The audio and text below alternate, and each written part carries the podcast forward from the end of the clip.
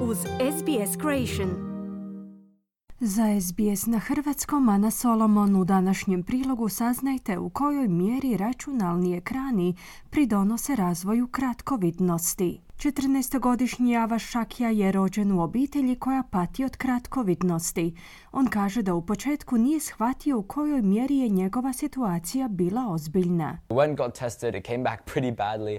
And I was like, oh, come on, can't be that bad. And then I put the glasses on for the first time and I was like, oh, that's how I'm supposed to see now. Testirao sam se i rezultati su bili poprilično loši.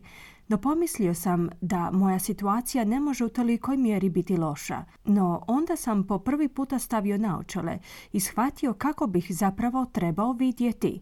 Od tada je situacija puno bolja, pojašnjava Avaš. Njegovi roditelji su shvatili da mu je potrebna pomoć kada je Avaš bio u četvrtom razredu osnovne škole. Njegova majka Pus Paraval je kazala da su počeli primjećivati probleme s njegovim vidom. Progressively we were noticing he was getting closer and closer to the telly. Sve učestalije smo primjećivali da je sve bliže televizoru. Tek tada smo shvatili da nešto nije posve u redu i onda smo ga odveli na testiranje vida. Rezultati su bili poprilično loši, stoga smo bili pomalo iznenađeni, kazala je Puspa. Avaš je upućen na institut Lions Eye u Pertu koji je u to vrijeme proučavao kratkovidnost kod mladih osoba.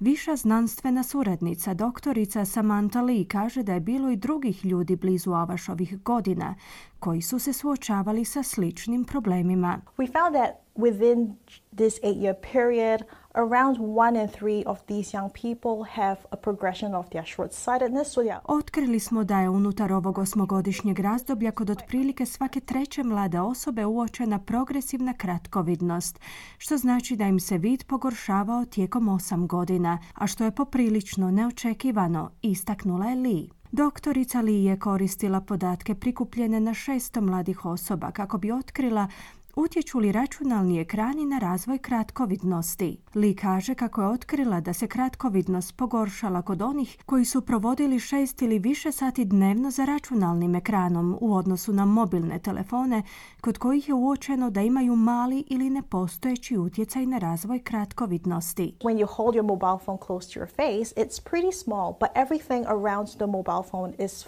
far away. Kada svoj mobilni telefon držite blizu lica, on je prilično malen, ali sve oko mobitela je daleko.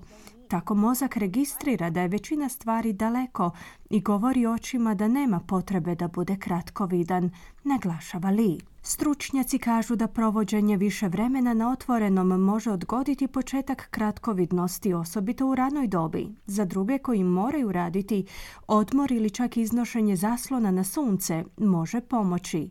Avašov otac Dipak kaže da trebaju biti oprezniji s vremenom koji njihov sin provodi za svojim računalom, no roditelji su svjesni da će to biti teško postići, budući da je njihovo korištenje postalo uobičajeno u svakodnevnom životu. Now what we need to do is be more cautious, even more cautious because uh, they are using uh, computer screens for games, studies and everything. So Trebamo biti u većoj mjeri oprezni s obzirom na to da djeca danas koriste računala za igrice, učenje i sve ostalo. Dakle, samo se moramo pobrinuti da vrijeme koje provode za većim ekranima bude ograničeno, prokomentirao je Dipak. Doktorica Lee se nada da će nastaviti svoje istraživanje i istražiti gene koji mogu uzrokovati ranu pojavu i napredovanje kratkovidnosti. There are lots of interventions out there that can potentially also slow down the progression of myopia, such as Postoji mnoštvo intervencija koje potencijalno mogu usporiti napredovanje kratkovidnosti, kao što su atropinske kapi za oči